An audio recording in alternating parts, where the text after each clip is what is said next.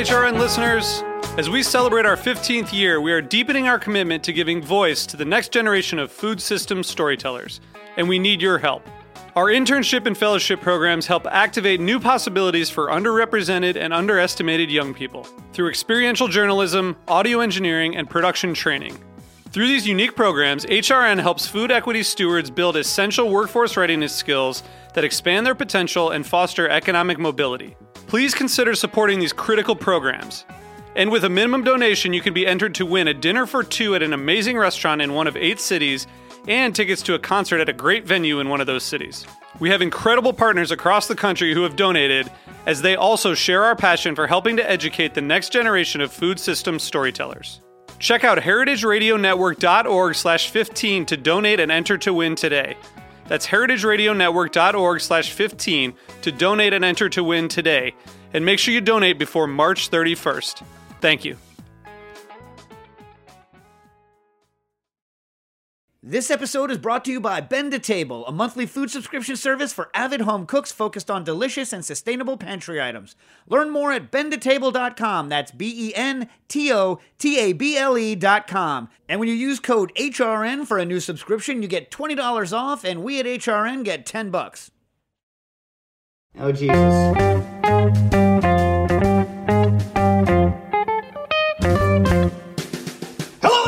Cooking Issues. This is Dave Arnold, your host of Cooking Issues, coming to you live on the Zoom from the Lower East Side. Nastasia Lopez, as usual, from Stamford, Connecticut. How you doing, Nastasia? Good. Yeah. Uh, I was real nervous because when they booted up the uh, the sound, it was like it was playing at like Barry White half speed and sounded Yeah. kind of like real torqued, uh, whatever it's called, chopped and screwed. Uh, but I feel like we're back to normal, so so we're okay. We got Matt. Matt, what booth are you in? Are you in the Rhode Island booth or in the Brook, uh, Bro- Brooklyn booth? booth? Brooklyn booth, and that's an exciting development that it plays at a weird speed for you guys. Uh, don't even want to think about that right now. I definitely don't want to think about it. So we have a special show. We have a bunch of guests uh, today. So uh, you know, Nastasia, you've known him for uh, a while. Uh, I've you know met him, met him a couple times, but the, the guest for today is Adam Leonti. But it, Adam Leonti, you there, Adam? I'm here. Uh, not Happy just a here. not just a, uh you know well known chef chef. Worked uh, your first big job was what with uh, Marc Vetri or Yeah, I was with Vetri for about 10 years. Yeah. So chef, but then somehow like went into the world of uh, first through pasta, right? But then into bread, um, and then also into milling your own flour via like some sort of like like work that you did for a couple of years in Italy, right? So it's like this kind of long road, but you've become one of the gurus of the mill your own uh, flour and bread baking movement. Would you say that's accurate? That is accurate. Yeah. So you wrote a uh, yeah yeah uh, Adam's book uh, the the Flour Lab no relation to the Food Lab by the way the Flour Lab is uh, came out in 2019 and I think no one really expected it but with the COVID there's been an explosion in interest in kind of home milling. Uh, so Nastasia and I contacted Adam to be on the show and then it turns out that he had his own idea. So uh, here is what Adam, Adam wants to do for those of you that are listening. Adam wants to do a show that is a mashup of kind of car talk for bakers, but like 3 a.m. like cable access love line call in kind of a situation. Would, would you say that's accurate? That is accurate. I get a lot of uh, desperate messages early in the morning, and so I thought it was only appropriate for the time. Right. So now we can't really have callers in here, uh, you know, now because we're not like, you know, we're we just don't have that capability right now. So what we did was is we we're, we're doing a test run of Adam's like poker after dark bread baking love line situation uh, in cooking issues, and we've gotten people to write in the questions, and then Nastasia has some of her friends, my friends, her friends, who are going to read the people's questions as though they were calling you at 3 a.m. to answer these things, right? Perfect. All right, all right. So, oh, by the way, before we get started, I know that you know probably our listeners aren't like this, but um, Adam's bread. Just if you hadn't had it, Adam's bread is extremely delicious. I'm just going to go ahead and say that it's extremely delicious. And it kind of the the first time I had it because the Brooklyn uh, Bread Lab, which is where I first tasted your bread, is right near Roberta's uh, Pizzeria. Uh, so we stopped after the radio show a couple years ago, and we we got a loaf. And I know you're no longer there, but at the time you were. You gave us a tour. I tasted a loaf, and it kind of changed my whole mental attitude of a what uh, a whole wheat loaf could be, even kind of what a, like a sourdough levain loaf could be, and kind of like the what freshly milled flour can do for you because he had this mill in the center of, his, of the of the lab. He was making the the flour and then baking the bread, and the bread was, you know, as a kid of the '70s, like whole wheat was kind of this dense, like kind of terrible thing that people ate kind of for health reasons and things that were considered sourdough were typically rather like they'd come from slack doughs because they'd gone overly acidic and the kind of structure had been lost on the inside and they had a chew and a crust to match that right uh, like the, an acidic dough would have. And this was none of those things. It was incredibly delicious like amazing crumb structure great taste. And i was like i gotta learn how this guy makes this bread this way. So that's you know that's why I was interested in reaching out to have you on the show. So that's just a. Uh, He's also making bread at Sofia's constantly, so you can still get it. Nice. All right. So anything you want to say before we uh, start this, or no? I think that was a great introduction. I mean, you kind of covered it all. Um, so let's go for it. All right, and then after this, I'll pester you with my questions from your book, and we'll talk about my misadventures in flour milling. By the way, those of you who are old like me and tried milling flour in the past with some things like, let's say, a KitchenAid grain mill, like that's if you have ever used one of those grain mills, maybe that's why you don't like grinding flour because they are garbage. Yeah, I, mean, I like the KitchenAid Corporation, but those things are garbage. Anyway, we'll talk about it later, unless you're brewing beer, in which case it's fine. Okay, uh, so the first question in is going to be, and it's about sourdough, is going to be from uh, Harry Cuthbertson, and it's going to be read by Mike Van Dorn, friend of the show, Boondogler's uh, fiance, and adult diaper expert. Mike, go. Hey, Dave, the Hammer, Matt and Pants, Adam, and any others that I've missed. I'm a pastor and a chef from Tasmania, Australia, and I'm the stereotype for your show. I'm 36, white, male, married. I buy too much kitchen equipment, but my wife's cool with it and it's a tax write off. Wink. I bake sourdough at home with local but commercially available baker's flour. It's pretty stock standard flour. Is there any real benefit to milling at home? Is it worth the hassle? The bread I'm currently baking is good, but how much better could it get? Thanks for your show. You guys are the best. Seems like New York is uh, coping a massive pummeling from this COVID 19 virus. You guys are in my prayers. Cheers, Harry C. All right. So, uh, correct me if I'm wrong, but I believe folks from Tasmania really love coffee, and kind of the uh, same idea applies from coffee to milling your grains. Is a lot of folks are used to having maybe you know in their youth something pre-ground for coffee every day but as soon as you start to get you know into the more modern era of espresso and in your little espresso bar from down the street you realize when they mill it to order it kind of makes all the difference. So if you're going to improve your bread and you're already happy with it if you add in a portion of fresh milled flour it kind of ha- it definitely has the same effect. Um, it just doesn't oxidize, and therefore all the flavor is there for for when you put it into your dough. Well, let's see what you think about this, Adam. So it's like having just tested because I'm sure you don't go out and bake bread anymore with you know flour that you buy at the store, right? But Dax Correct. has been right. Dax has been baking bread. Uh, you know, primarily he's doing the the Jim Lahey no knead bread, right? But he's been baking it with you know relatively decent you know, uh, flour, AP Heckers, and it's good, right? The texture of it's good. Uh, we let it, you know, we retard it in the fridge for a couple. It does a slow rise for like 24 hours. Then we retard it in the fridge for a couple of days, so it, you know, it builds up some flavor. It's good. You know what I mean? Um, yeah. But then when we used um, we used first some relatively recent uh, stuff milled by somebody else, but when we started milling our own uh, warthog, which is the wheat we're using, it's like you're like, oh, all of those flavors that are things that you need to hide that are off flavors when the stuff's been milled and sitting around for a long time with the germ and the bran and it oxidizing. Those are actually things that you crave and love if you use it right after you mill it, right? When you say that's true? 100%. Couldn't agree more.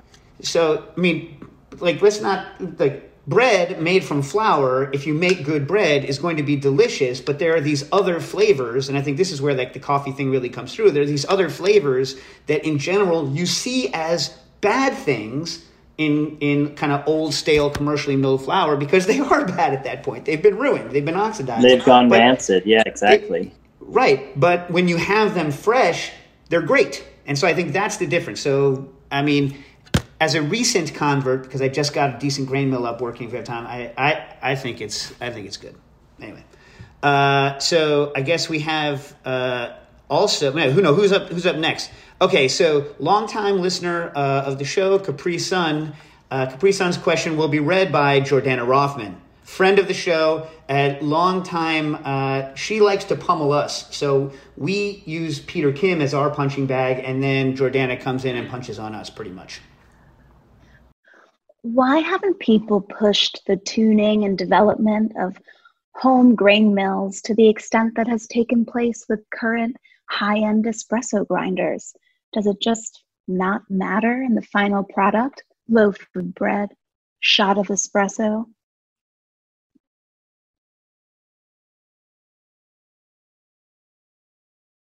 Well, I mean, the I think the answer is in the word espresso, meaning like express, really fast.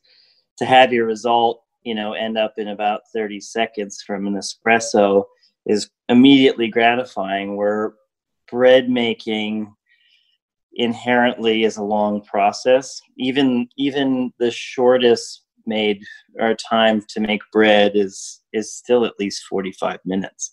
So a lot of folks aren't all that patient. I think one of the reasons why bread baking has taken off so much since we've been in quarantine is that there's a lot of time on folks' hands. So um, it's not that the uh, milling isn't. It's not worth. It's not that it's not worth it for flavor. It's a hundred. It's con- absolutely worth it for flavor. It's just that the time that's needed to then make bread after milling. The milling only takes a few a few seconds or maybe a few minutes if you're going to make block.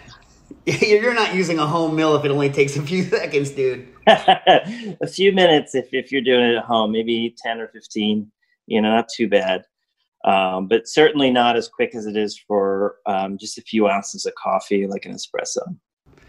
I'll give another uh, uh, thing on this as well is that if you go back in time, if you you know are old enough to go back in time to like 2001, 2002, like nobody uh, n- nobody had commercial espresso machines, machines or grinders at home. Nobody. Uh, and you know the the kind of the height of home espresso making at the time was uh, the La Pavoni uh, Europiccola uh, hand press machine, right? And there were websites devoted to uh, you know how to try to get the best professional shot out of your Europiccola, and you know the best grinders that you could get at home were these kind of uh, burr grinders kind of um, with the advent, and, and, espresso wasn't that huge a deal, frankly, in the United States either. Like you know, uh, uh, none of the huge stuff had really hit hit here. Like on the West Coast in Seattle, you had you know Schomer and Vivace, and you had other people who were starting like the rumblings of the kind of espresso revolution here, but it hadn't happened. The what happened is a bunch of rich people started buying commercial espresso equipment at home and then you know people who weren't rich like myself started buying commercial espresso stuff used on ebay. And there was already a big market for commercial espresso grinders and commercial espresso machines like four uh, espresso bars. And once big companies realized that there was this next tier of idiots like me who wanted this kind of like semi pro crap, then that semi pro crap, which was just dumbed down versions of the commercial stuff, became available, like the Rancilio Rocky grinder, which I still use to this day. So I think the reason, another reason is, is that there was this whole tier of things that could be dumbed down to home use. And Adam, you were t- actually talking to these mill people saying that they should hit the pros. If a bunch of pros have it, then eventually it'll trickle down to the home jerks like myself, right? Absolutely. Yeah, uh, that was that was really the the idea when I started talking to folks from different mill companies was if we can get it into a commercial kitchen and and people start to talk about it at that level, then it can trickle down. Exactly. Yeah, because because what you don't understand, what most people don't understand as a as not manufacturers, is that the cost to make like a hundred mills, Mockmills, is like per mill is extremely high. Now, if you were making you know 15,000 of them a year, then the price drops considerably. Also, the amount it costs you as a seller to sell each individual one, because your salary is going to stay pretty much the same. The cost to sell each one of these units goes way down and things can become cheaper. They can become more reasonable. You can, you can use different kinds of tooling, different kinds of manufacturing. You can get it much cheaper. So it's very hard to market something inexpensively unless you're making a lot of them, you know? Absolutely. Um, all right, now we have a friend of the show, a deep voice master, and our favorite uh, Grinch stand in for every uh, Christmas episode, Phil Bravo, to read a question. And we had this for you, Adam, because uh, I know that you are a lover of olive oil and a lover of things Italian. So uh, he's going to read uh, Ashmeet Jaitley's question. Hey, Dave and the Issues Gang. I have a question about olive oil. Now, it's going to be inflammatory for some people, so prior discretion. I think that olive oil is not that intrinsically superior than most oils in the market. I'm not talking about the health aspects, which honestly, I don't and you don't care about, but the actual taste of it. The extremists evidently enjoy the taste of raw olive oil by itself. Now, I get that that could be nice with like a reduced tomato sauce or something, but just in its raw form, unaided, it's so overpowering and tannic to me. As a North Indian, I am obviously not that exposed to it, which might explain my dislike.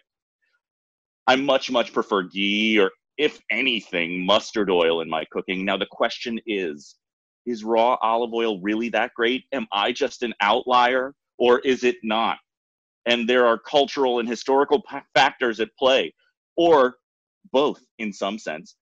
Also, I've tried converting myself by daily tasting 10 grams of raw EV olive oil by itself for one month, just in case I might eventually like the taste of it.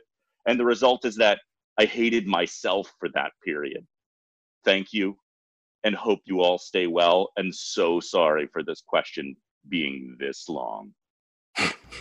Um, well, that that's an easy one. Um, well, you know, obviously flavor is and taste is subjective. However, um, I think sticking with the theme of freshness, I think uh, fresh olive oil certainly is something that's not available to everyone. And if you're going to go about your objective tasting, maybe start with something that was also freshly put on a, a stone mill, much like the wheat. Um, in Italy, a lot of times it's just in November when they start to press it, and you get this really bright, fruity flavor. But you also have to consider just how many varieties of olives there are. So perhaps the olive oil that you know you're tasting isn't the variety that's for you. So I would certainly try to exhaust those options before you write it off. Um, I think um, a majority of the population of the Mediterranean would agree that the olive oil is maybe not superior, but certainly the olive the oil of choice for the table. And if that's not quite enough to convince you to keep, you know, researching, if you go down a YouTube hole of Turkish oil wrestling, which is all on the western side past Istanbul, you should get into some olive oil after that. So that's that's my answer. So my two cents on this one is I'm going to give you a little bit. I'm going to give you a little bit in the sense that uh, if you're going to heat the oil, like a lot of its like uh, taste properties, and you're right, I don't care about the health properties, the supposed health properties, are kind of obliterated by by high heat. And as Adam says, if you don't like the taste of uh, the olive oil, then by all means use something else. But um, I mean, I just happen to love the taste, and the the way to learn to love olive oil isn't to taste it uh, on its own. Um, because also, frankly, like if you take a spoon, where the olive oil hits you on the tongue and how you inhale air afterwards is going to radically change. Like you could have a, a, sample of oil, hit it, you don't get a lot of pepperiness, and then you hit it, but you inhale a different way or it hits a different part of your throat and mouth, and you'll get an entirely different sensation of that oil. And this brings it back to the episode. The best way to taste olive oil is on bread. And I have to say, olive oil on bread with salt is right up there with butter on bread with salt as two of my favorite things to eat. So, I mean, I would I would kind of try it. Uh, I would try it, uh, th- you know, that way uh, as something, but it's definitely uh, a condiment. You know, I think there's very few dishes that dishes that require it. Um, yeah, finishing oil for sure, but I mean, there's certain kind of pastries that kind of require that olive oil to really be themselves, and there's uh, you know, the famous olive oil ice uh, gelato. But I get your point. If you don't like it, don't don't don't use it, right, Adam, or no? hundred percent, yeah. Um, and I think, you know, I think the part of the answer the que- was in the question when he was talking about with a uh, reduced tomato. That kind of um, goes to what you were saying. It's a good condiment. You know, if something's very acidic, it's really nice to have something that's sort of fat and voluptuous to to counter it. So certainly have it with items. I don't I don't think it's probably the best showing of just walking around drinking it by itself. Yeah, also I will say this one last thing, sorry, but like the olive oil the olive oil kind of uh, the evil empire of olive oil hegemony is run by the Italians, right? And the, the Italians in general, for their judging, often favor extremely green, extremely raw tasting, biting, heavy phenolic kind of uh, oil, not phenolic, uh, you know what I mean, um, like biting yeah. kind of tannic oils. They, they really, they favor that, right? And so, kind of the more throat ripping, the, the better. And one of the reasons, as Adam pointed to, is because that throat ripping stuff goes away as olive oil uh, sits around. So, even before an oil becomes rancid and actually becomes destroyed, it will lose some of that fresh, green, biting uh, kind of flavor. And hence, it is prized. There are many cultures around the Mediterranean uh, who make, uh, and you know, also in California and also in Australia, who make olive oil that um, doesn't fit those criteria, and yet the judging is still based around that. So perhaps you prefer one of the more quote unquote buttery uh, olive oils because there are a lot of uh, olive oils that have a lot of flavor but aren't huge throat rippers. That said, I love a throat ripping olive oil, but that's me. You know what I mean? Uh, you know, Ad, what do you think? Any, anything more? you think we're good on this? Yeah, one? no, um, that's that's definitely true. I remember I spent a little bit of time in Spain when I was living in Italy and would visit Spain, and uh, some of those olive oils were much fattier, um, which was really surprising. A little less throat ripping, um, but then it kind of made sense with what we were eating because the food was actually a little bit more throat ripping on its own end. There was more spice involved. There was a little bit more, you know, picante style heat. You know, so uh, an olive oil um, didn't really need all those characteristics, and you could see that definitely in the food and, and how they were making their olive oil. So, yeah, certainly cultural. That's that's that's a good way to look at it.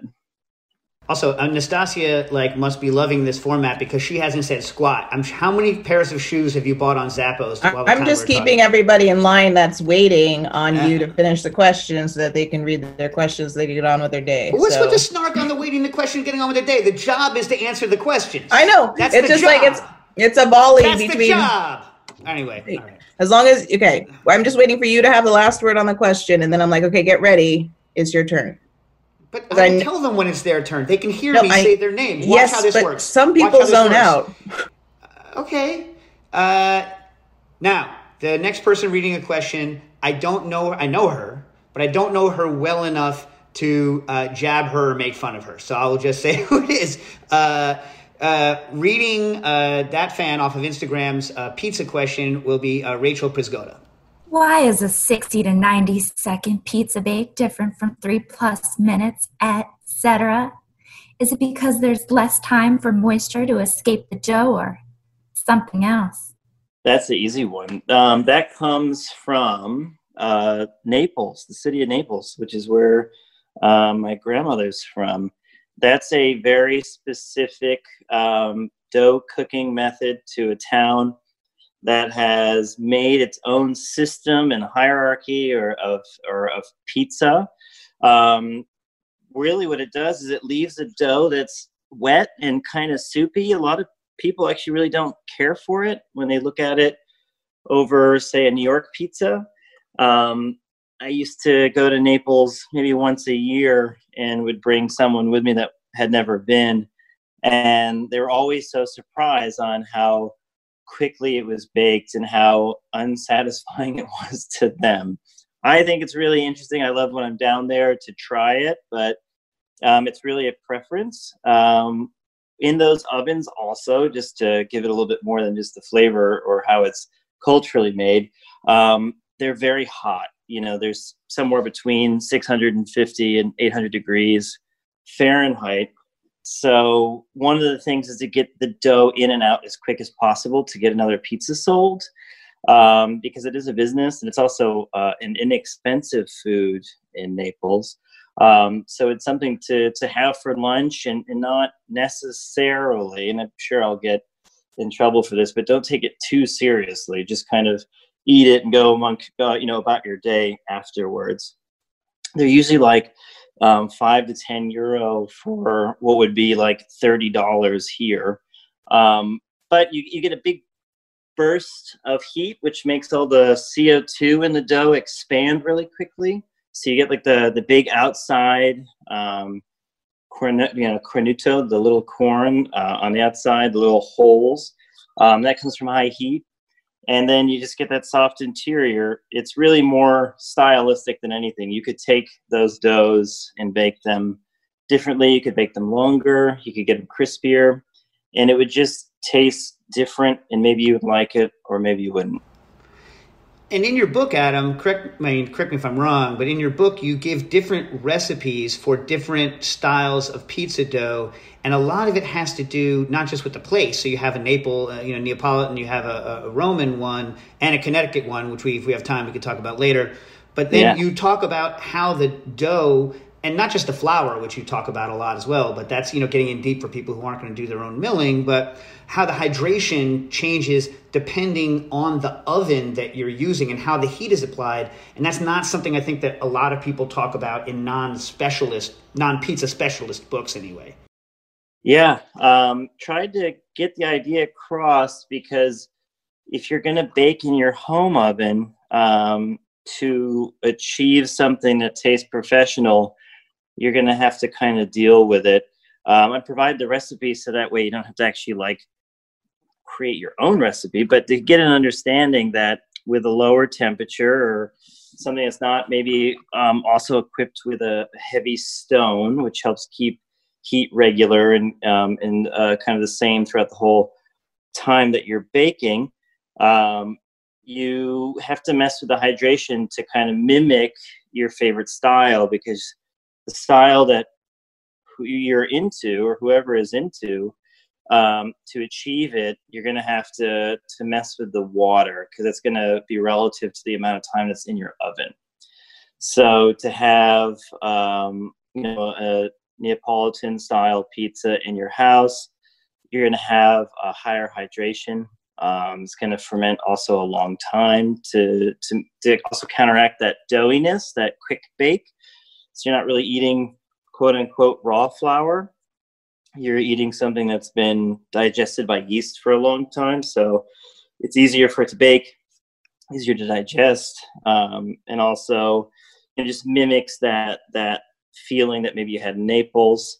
Um, when you have like a Detroit pizza, that's something that's baked in a pan.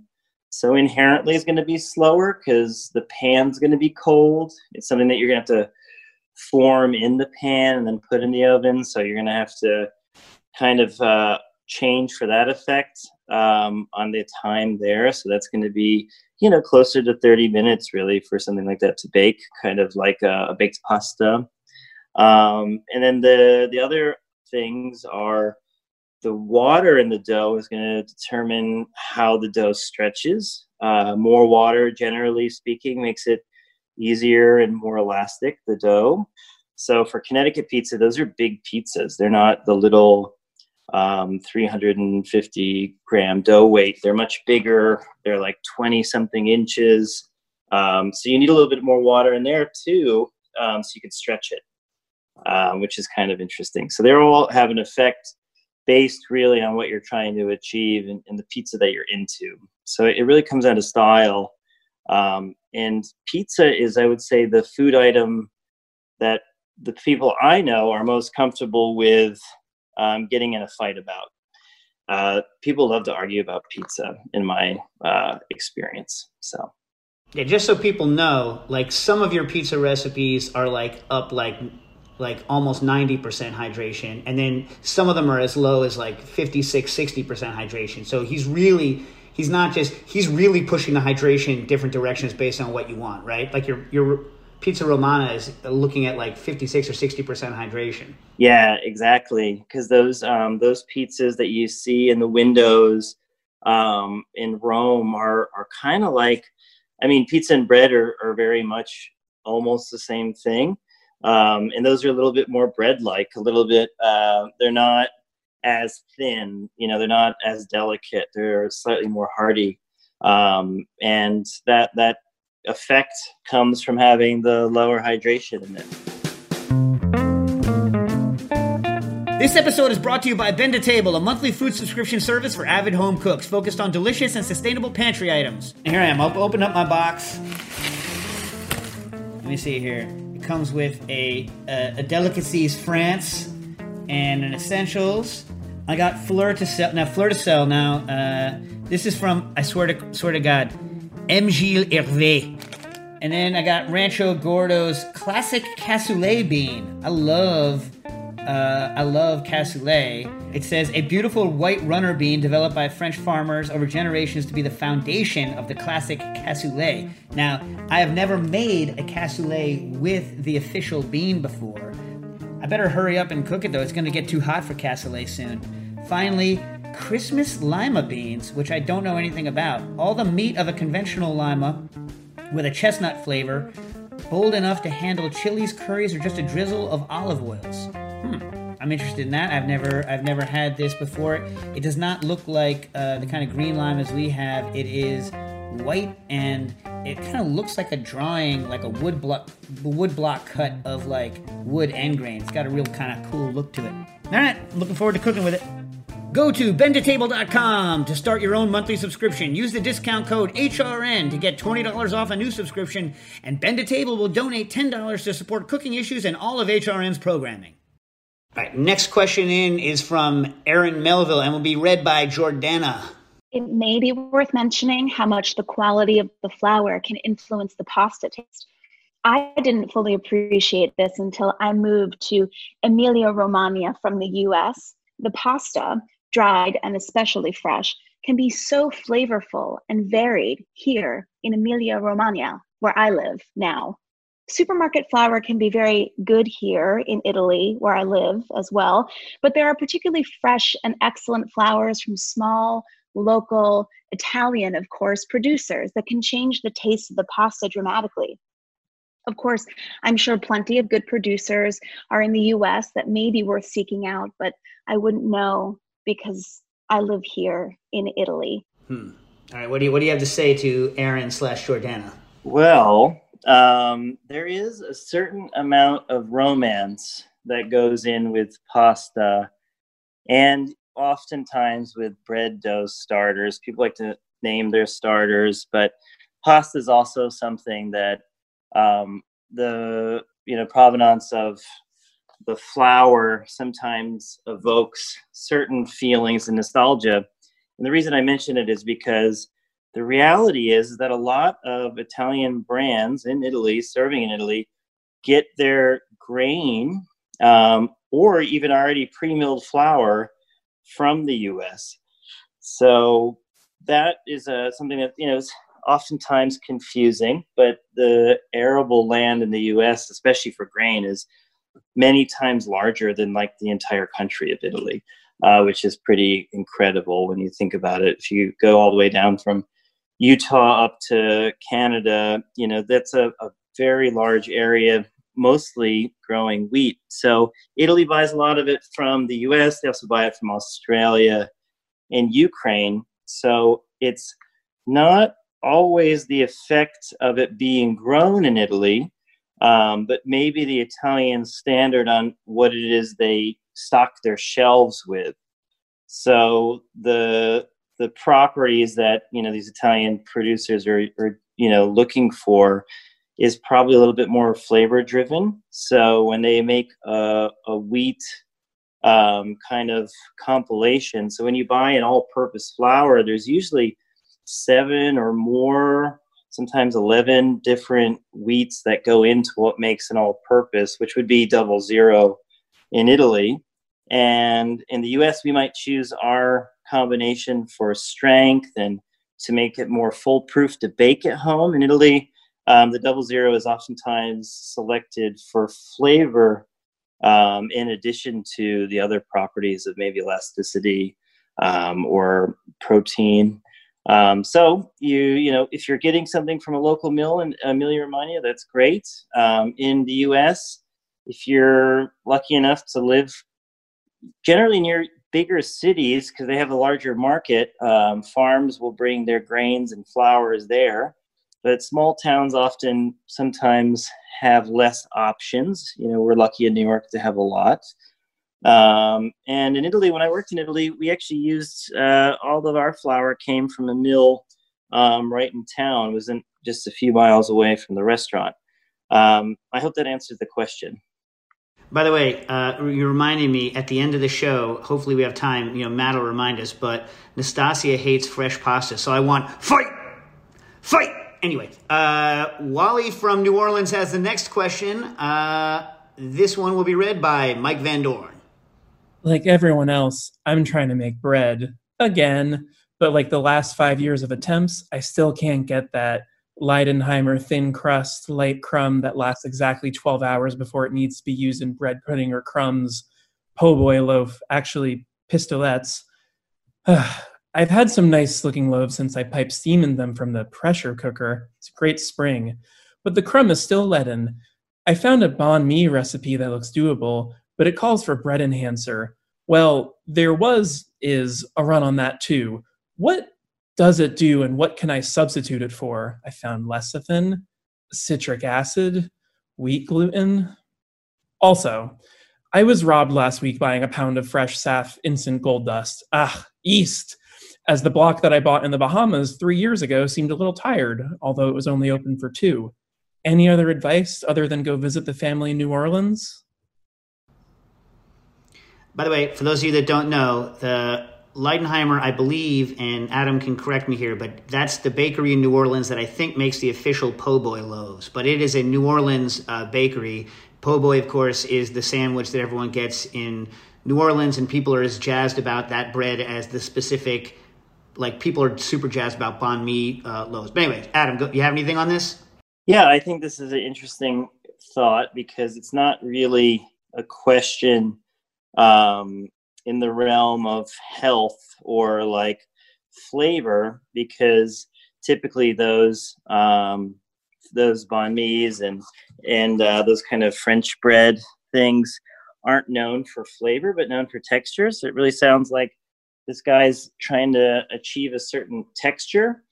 Um, you know, I, I wouldn't want to speak on behalf of specific bakeries, you know, to, uh, on what they're using, but oftentimes um, those kind of more industrialized products are use a bromated um, mixture. So they bromate the flour, which is a sodium bromate, which is illegal um, to use in a lot of European nations, but we embrace it here in the US. It's like a, a dough fixer. It helps things rise and also helps with the coloring in the crust. That would be one uh, way to go about it is to use bromated flour for your your texture because we're talking about texture here. Um, the other way is to use some malt. Um, there's dry malts. There's a couple versions, but I prefer using the malt that kind of looks like uh, honey, almost like a syrup. Um, a little bit of sugar goes a long way in a crust or texture.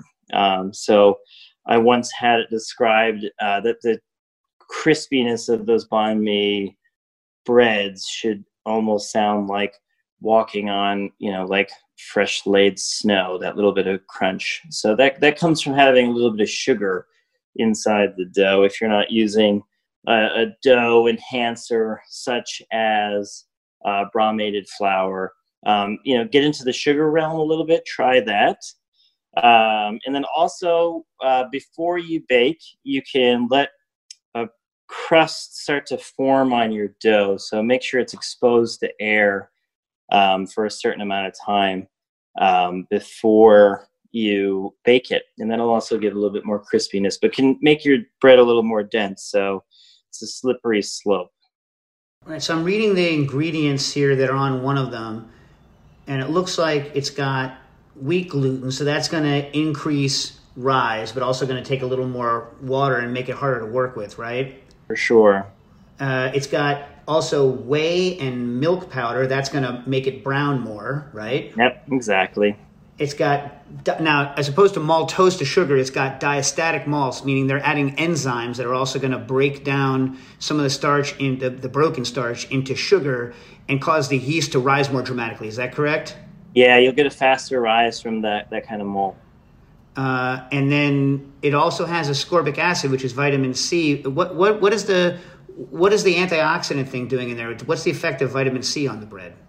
So vitamin C, and also uh, in the presence of uh, acidity too, if you actually add different like vinegars to doughs and whatnot, is uh, is for strengthening it. Um, it kind of helps with the overall structure strength of the dough, which will really make it more dense. Um, it doesn't make it more elastic, it just improves the strength. So, i.e., whatever the product you're eating, you're probably using a softer flour. So that way it's an like a lighter feeling bread. Um, so that way it's got like a Wonder Bread quality, and then they add vitamin C to give it a little bit more strength. Um, to, to achieve the crust. Huh, that's so funny because it's counterintuitive, right? Because you think that like over acidic doughs, if it's too much acid, obviously it it, it, it weakens the gluten and makes the, the crust not brown. But a little bit of ascorbic acid kind of goes the other direction. It's kind of interesting. Yeah, you can use it in puff pastry too. You'll see some people do that. Um, that was where I first learned how to use it. Huh, cool. Uh, all right. Uh, now, we have from One Manic Ninja, Phil Bravo. Hi to all of you out there in the far flung reaches of Heritage Radio. I just bought a bag of beans called Horse Gram from my local Indian grocery store. They're tiny beans and they vary in color from dark brown all the way to light tan, but unfortunately, so are the rocks that are hidden among the beans. Rinsing them in a colander has proven to be futile, as both the beans and the rocks are roughly the size of mung beans. I've picked over the dry beans and then soaked them and picked them over again just to be sure. After pressure cooking, the beans are soft but remain intact, and you just you just can't tell when you spooned up a rock until you crunch one between your molars is there some magic bean cleaning trick that I can try? Or as I have no horse, should I just throw them out to avoid breaking a tooth during this global pandemic? Love the show and grateful that y'all keep on keeping on during these trying C19 times. Wow. Phil. Uh, Adam, before you answer that, I know some of the are, that, that's the last one of the ones that we're having read by callers. I want to thank uh, Phil. I want to thank Mike. I want to thank Rachel. I want to thank Jordana for uh, reading those questions for us and doing the tests. Uh, we appreciate it. And Adam, the reason I had them read this one for you is because when you're buying wheat at home, sorting your wheat is another thing you're going to have to do, wheat or rye. And so I thought maybe you could talk about that as well.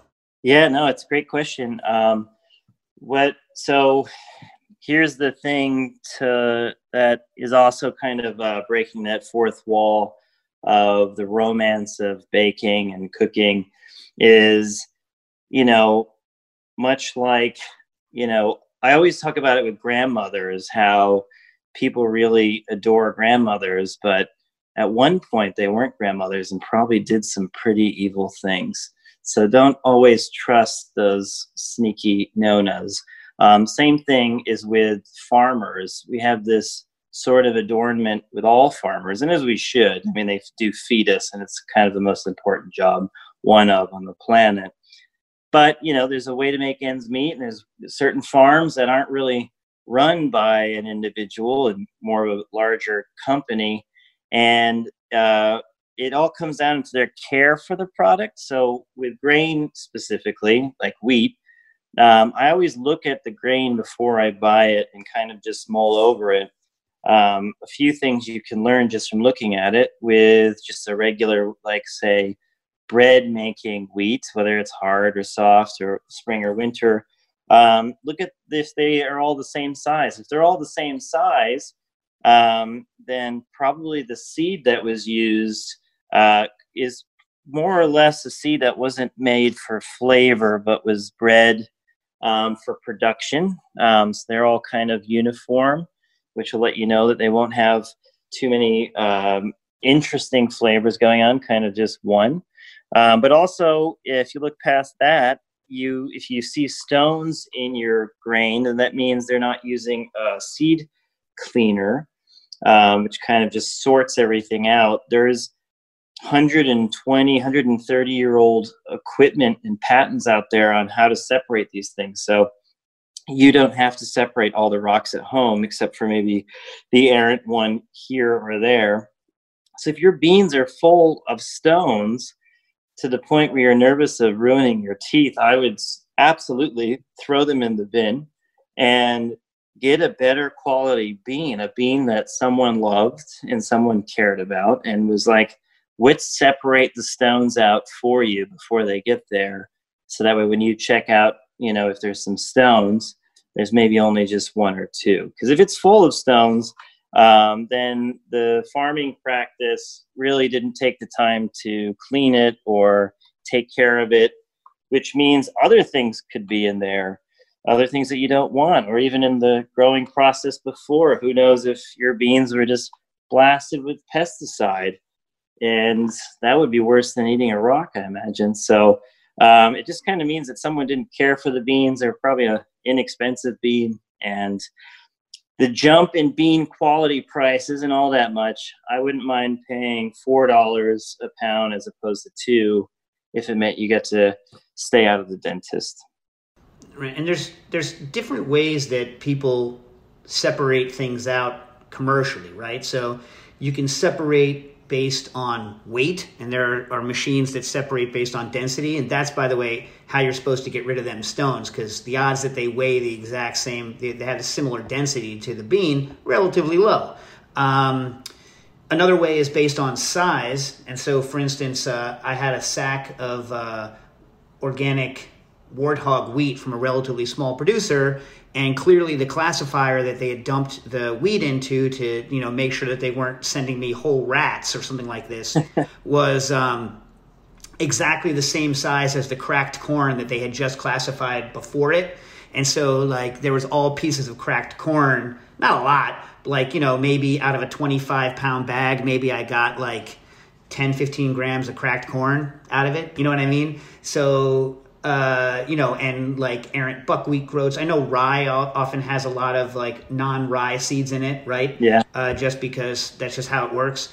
Um, but yeah, I mean, sometimes these smaller producers, I think, have a tough time. But then some people like Rancho Gordo, you're paying a lot for their beans. You never find anything kind of untoward in in in those beans. But I'll say this: you come across a, a, a what I typically do with things I don't trust beforehand is I get a full size sheet pan, full size.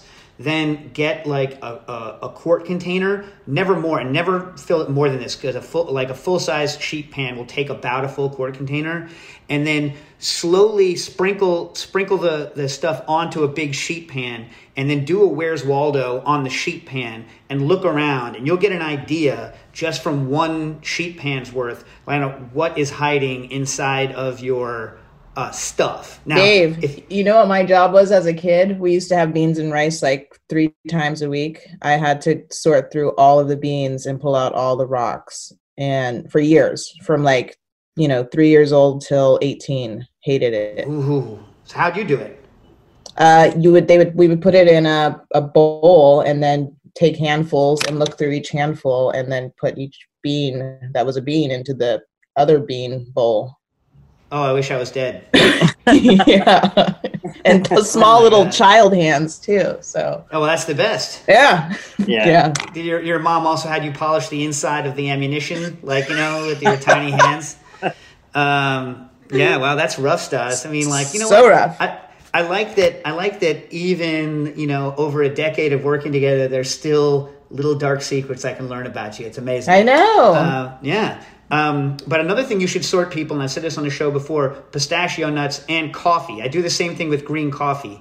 Like, I don't care how good your supplier is of green coffee, the odds that you don't have some of those stinker beans, like horribly molded or crazy beans. So anything like that that's like nat quote unquote natural or like from like some sort of small thing and hasn't gone through some sort of industrial process until I trust that specific batch I always do at least one sheet tray full of stuff to look at it and see where I'm going. Pistachio nuts, even the high expensive ones, uh, you always get a couple of shrivelers. And like I've done tests on making like pistachio orgeat with unsorted pistachios versus sorted pistachios, even of expensive ones. And that one or two bad pistachios can destroy uh, an orgeat compared to what it would be like normally. I don't know how how bad is it when you get one or two like you know how you get those like weird fungusy wheat things every once in a while those little weird you know black wheat kernels. How much will one of those mess you up? Pretty good. And actually, when you're talking about rye, one of the things to look at with rye is if it's uh, turned pink. You'll see these little pink uh, rye beans sometimes, and that lets you know there's fungus on the rye. And it's even harder to distinguish because it's the same size, but it's definitely good advice to look through those things. Look through any kind of uh, organic um, granule, you know, anything. You're gonna write a, a, uh, uh, a young a young adult boy novel called "The Fungus in the Rye." oh yeah, of course, yeah. being misunderstood in a in a field of wheat for sure. Yeah, yeah, yeah, yeah. Uh, all right, now we're gonna in the in the well, Jesus, it's not even one yet. What's wrong with you people? All right, I'm going to rip through this, Adam. Feel free to chime in on this. Uh, we got a question on Instagram from at Foxwoods. Uh, what's Dave's take on negative percolation, how much flavor extraction, safety, etc.? Now, this is a post on Instagram. You can look it up, Antonio underscore bartender, who is uh, Antonio Filippini. I know him, and what he does is, is he takes um, he takes dry ice, throws it into a moka pot, and for those of you, moka pot are those like aluminum stovetop coffee makers. Uh, and so then you, he throws in the dry ice, he throws in the, uh, the uh, vanilla syrup and the, and the alcohol, and into the percolation basket puts coffee. Then the dry ice chills and pressurizes the bottom container, which we normally do on the stove. It pushes the stuff up and over through the coffee and then makes a, an espresso martini, which he then pours into a glass. Apparently, also the glass has dry ice. Uh, look, if it tastes good, I don't think it's going to blow up because those things are inherently not sealed and there's an overpressure safety. It makes me a little bit nervous because anytime you're putting freezing stuff in, uh, freezing water can block all the safeties and cause there to be problems. So it makes me a little bit nervous, but there are multiple safeties. So it only makes me, as long as gas is coming out of it, uh, if gas wasn't coming out of it, I would be excessively worried. But if, as long as it's currently venting, I don't think it's going to explode. So I think it's okay. But I never think it's an okay idea to serve dry dry ice to uh, people. Uh, you got any uh, espresso martini ideas, guys? Okay. Uh, Steven DeSena writes in from Chicago regarding Topo Chico Seltzer. I'm a big fan of Topo Chico, both for cocktail applications and for general drinking. It seems to be more strongly carbonated and retain bubbles longer than other similar products, even long after the bottle is open, and definitely outperforms the water I carbonate with my own CO2 rig. What's the best way to achieve this at home, if it's even possible? Does it have anything to do with the glass bottle packaging? Well, the glass bottle, by the way, is a lot better for long-term storage than anything else. Once you're going to store something, it better be in glass because the uh, the plastic just leaks CO2. Um, any advice on how to achieve something similar at home would be much appreciated, Stephen for Chicago. So the deal with Topo Chico is, first of all, if you want that high level of carbonation, you need to get rid of all of the gas that's in the water before you do it. So, you know, in general, what we do is we do multiple carbonations, like four or five carbonation runs if you really care about it, and that'll blast out all of the gas commercially what they do is they suck a vacuum on the water to suck all of the oxygen and nitrogen everything out of it and then replace it all with co2 and then they use a much higher pressure. So you need very highly filtered water so it has no nucleation sites. You need then very clean glassware so that it's not nucleating. You need to get all of the gas out beforehand and you need to uh, uh, pressurize to a higher level. Stas good enough? Yep. All right. Uh, elvin young wrote in about co- you got anything on that adam or no? What are you going to say? No no it's good all right. Dave, don't you want to continue with, with, bread stuff since you have four minutes, or you want to go no to more non? bread stuff? I'm ripping through the non. Bread. Oh, I stuff. thought you wanted to talk to him about stuff from his book. Okay, I do, but I'm going to do that at the very end. Hold on a sec. Elvin Young wrote in about cocktails. I'll get you next week, Elvin, when we have more time for cocktails. And uh, uh, Elizio wrote in about Instagram on Classics in the Field. I appreciate your comments. We'll do that next week when we do Classics in the Field again, because today's Classic in the Field is uh, the Flour Lab, which you should go buy. Although, god dang it, Adam, you can't get that thing on Amazon. Anything bread related, you can't get on Amazon right now.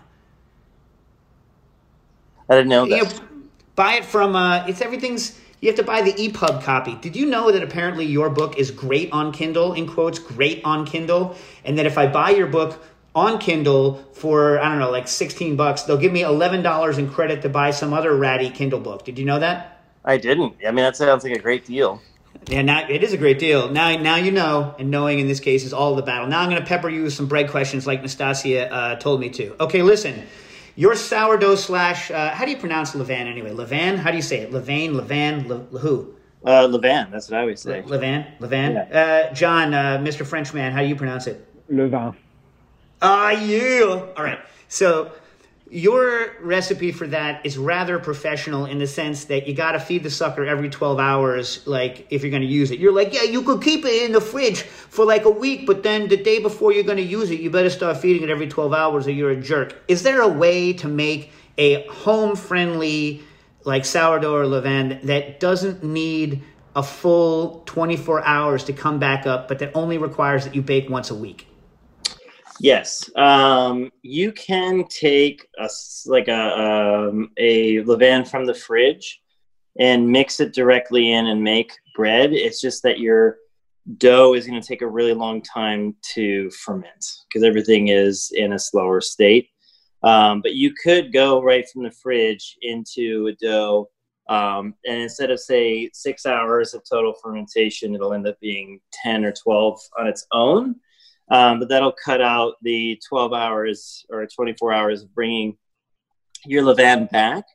Uh, the bread won't be as of high quality. That's why I really try to um, tell anyone that's baking at home if you're looking to just have bread because you like bread and, you, and it's like part of your diet, um, don't be afraid of yeast, especially if you have a mill and you're making flour because you'll still get a lot of flavor. You can still use yeast, you can ferment it overnight or two days, or you can really control the schedule. So don't be afraid of just buying some commercial yeast. But in order to really have a levain um, work properly, you're going to have to bring it back. Yeah. Uh, what's the difference in quality, by the way? Like, what's when you say slightly lower quality? Like, what what is the effect going to be flavor wise? Quality is an interesting word, but uh, when you use a wild yeast, you get many different strand, strands of bacteria working all together. So you get a layered um, flavor. Whereas if you use a commercial yeast, you're only really buying one or two different kind of bacteria strands, and you're only going to get that flavor profile. Um, so you just get more flavor from a wild yeast. And also from uh, a starter that you've let come back up to room temperature and feed twice before you use it? Yeah, exactly. Because then you're um, getting rid of all the dead yeast cells, um, which are not as pleasant to, to digest. Um, you're replenishing it with a new food source, and so then you're you're and you're adding in living organisms as opposed to partially living, some dead, um, into the bread. You just reminded me of the DMX quote it's hard to digest with the size of the hole in your chest. Man, poet. Uh, so listen, uh, you mentioned it, I think only once or twice, but other internet sources go off on the heat generated from the mill and trying to keep the flour below 110. Isn't that Fahrenheit? Don't you think that's kind of a garbage number, 110? I mean, it's not like you're going to wipe out the enzymes as soon as it goes over 110 because the milling doesn't take that long anyway. Yeah, no, um, that problem is more for commercial milling or if you were using a conical burr grinder that wasn't cooled. Um, and it's really like, and I'm not a scientist. This was just from when I spent time at the uh, bread lab in Seattle and just the information from Washington State University that was given to me is that the optimal amount of enzymatic activity and everything was below you know 114 degrees um, give or take Those folks are badasses, huh?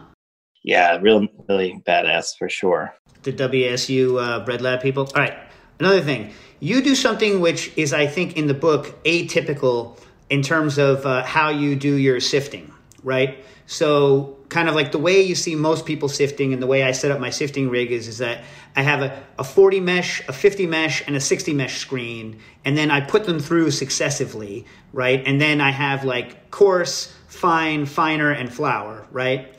yeah You put everything through a 70, which for most people, by the way, 70, what that means, people, is 70 lines per inch, right? So, uh, and then, and then depending on uh, how thin your wires are, there will be the opening space isn't necessary. That, that's what's messed up about using mesh sizes is they don't necessarily say what the open space or what the hole size is, which is actually more important for what we're doing than how many wires per inch there are. But whatever. So like uh, 70 is extremely fine, like finer than any one of those, like uh, like finer than the than the the mill people make. They they do I think a, a 50 and a 60 or a 40. yeah 50 50 is pretty typical Yeah. So, and then you have, and you also, most people talk about extraction flour. So they'll say, I use 85% flour, meaning 85% of the what I grind ends up in the flour, and 15% ends up as kind of the either I use for dusting or for whatever, right? The bran and stuff. Uh, whereas you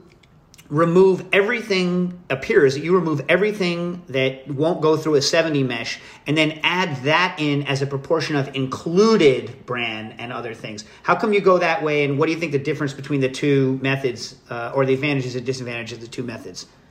You know i really thought um, that the i you know i think if the book was going to be successful um, when i was working on fresh milled products there weren't any there wasn't any literature for me to, to learn. I had to really learn from um, working with bakers. So um, the problem with bran is that it cuts your gluten structure as if it's a razor blade. Um, so if you separate inherently with stone milling there's always going to be an amount of bran present no matter how fine you go. So that's a good thing. There's a lot of flavor in bran. There's a lot of um, nutrients um, so by taking out the larger flakes of bran in the beginning, you now have a control um, of building the structure of the dough. And with a lot of these, you know, higher hydration, uh, more artisanal loaves, there's a lot of folding going on after a, quite a bit of strength has been built. So to incorporate the bran later, you're going to get all of the health benefits the flavor benefits, but you'll also have the structure. So by completely separating it, you can choose um, in what realm of a product that you want to produce. Um, and that's important more and more. Like probably bread is the easiest to do, honestly. You can make a bread without any sifting at all. Um, but if you want to make a really nice puff pastry, um, you're trying to capture all the uh, gas from the butter melting at a high temperature. Um, and all those milk solids going up. So, a piece of bran cutting a hole in your dough is not going to help that. So, you're going to need to extract, but you can then add the bran back in later or add it to the butter itself. Um, and it just gives you a, a tool on how to get closer to 100% use of the grain that you're buying. But do you see a big like once you've removed it? So like a seventy is going to get rid of almost anything, right? But Yeah. then, do you see there to be a big difference between, for instance, the stuff that is in between a forty and a fifty versus the stuff that's in between a fifty and a sixty versus the stuff that's excluded by a forty? Is there and there's like do those does the size of those fractions, which is a huge difference for a user to feel in their fingers, are all of those fractions equally, as you say, small knife cutting, or the finer they are, the less of an effect they have? There's um, there's a, quite a bit of scientific information on that subject. Um, where is it even down to the milling process? Is it better for dough structure at any inclusion to be stone milled or burr ground? Um, because the stone mill kind of crushes it and you know kind of like I said permanently bonds the bran to a lot of the germ and starch or where a burr grinder actually slices, keeping the the, the grain sliced almost evenly, um, you can have a better form of separation, which also is why people do roller mills for large production, is because it's really easy to separate the bran. Um, but incrementally, as it gets smaller, uh, or sorry, the the finer, if, if you're going in between, say, very fine and very coarse, um, it would be better to go very coarse to get the bran off in a larger piece to completely fully exclude it out. Um, but between say 50 60 40 um, it's not a whole world of difference for hands-on um, bread making or dough making as far as that effect of shortening the gluten strands Cool. Now, uh, one more. Uh, the home mills, like the three hundred dollar style home mill, whether you're going to get a Mockmill or whether you're going to get a um, uh, a KoMo or one of these other things.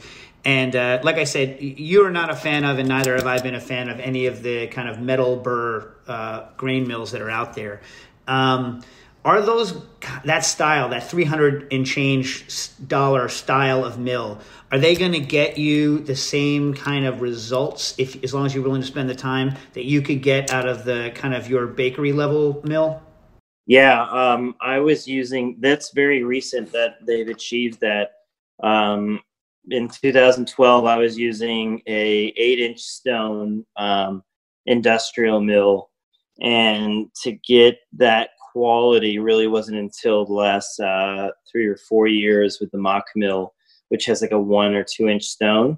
Um, the material is the same, it's a synthetic stone, um, and the distance between the runner stone and the bed stone, the stone that moves and the stone that stays, um, is now so easy to dial in that I prefer the small home mill, and I use it for all the baking at the restaurant now um, because it just takes up less space, and the bread making process is so long anyway that you can schedule milling, you know, to work with your with you know how you're operating. Um, so the size of the mill isn't all that important until you really scale up, and you just need a lot more flour. Now, uh, All right, so everyone should go on Caviar and order. You can order Adam's um, flour and his starter, and you can order bread, and you can order pasta, and you can order all that stuff if you live in New York City. So do that. Support a restaurant that's open. Thank you. Yes, you're welcome. uh, appreciate having you on. Stas, you want to get caviar again? Is where you're going? Yeah, you're going to order from Sofia's S O F I A apostrophe S, right, Adam? Yep. On uh, Go Caviar. And you want to give them your social, or people can ping back on you, Adam, and let them know about your uh, bread talk uh, Social, show ideas. social security is what he's talking about. Yeah, yeah. It's uh, zero five seven. Um, it's, uh, it's at Adam Leonti. that's that's it. Just my name. yeah, yeah, yeah. All right. A- Adam, thanks a lot. Thanks for being on the show. And thanks again to our readers for reading the questions. See you next week. Cooking. Issues is powered by by Simplecast. Thanks for listening to Heritage Radio Network, food radio supported by you. For our freshest content, subscribe to our newsletter. Enter your email at the bottom of our website, heritageradionetwork.org. Connect with us on Instagram and Twitter at heritage underscore radio. You can also find us at facebook.com slash heritage radio network. Heritage Radio Network is a nonprofit organization driving conversations to make the world a better, fairer, more delicious place. And we couldn't do it without support from listeners like you.